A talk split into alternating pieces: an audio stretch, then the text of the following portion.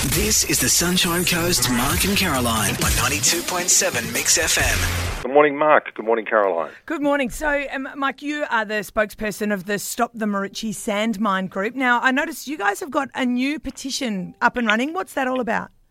Uh, we have. We actually have two. We have a, a petition that's um, talking about a an idea of changing that land to a, a nature reserve that uh, the whole community can use. In, in particular, to help educate people about the original use of the land and how we can differentiate that between the surrounding area. Uh, I think that idea has great worth that can um, allow people to to work in with the community as a whole and with schools and children and um, and just make it a much better place than a, sand quarry, to be honest.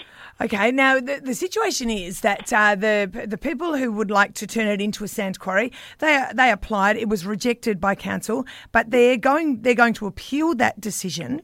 Yes. And at the same time, it seems like the state government has weighed in and they're talking about reclassifying or rezoning the area to, to make it a resource use area, which, which would Yeah, make it easier to get the sand mine across the line.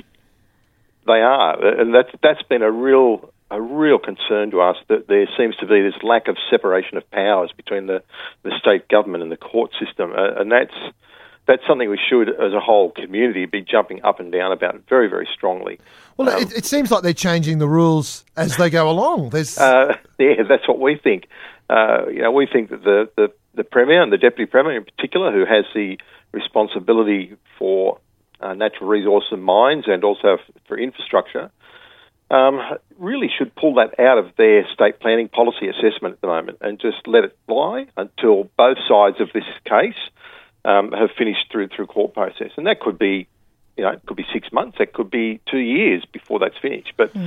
Trying to assess that now in the middle of a court case is just ridiculous. Yeah. so so Mike. Uh, where do we go now if we want to stop uh, the Maroochy Sand Mine in their second battle? Uh, what's the what's the best move for us? Mark, the best thing to do for anyone who's listening to this is to go to our Stop the Maroochy Sand Mine Facebook website.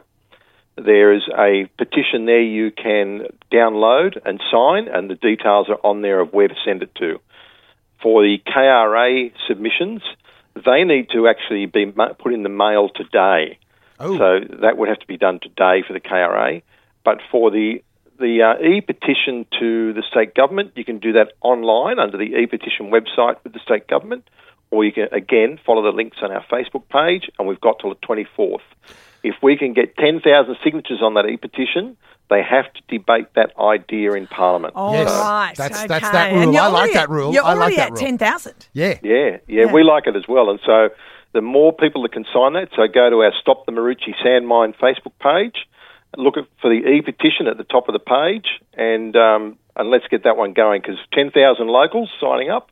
and they must be a Queensland resident, but you can be any age to sign that petition as long as you understand what you're signing. Mike, you're doing great work. Keep fighting that good fight, mate.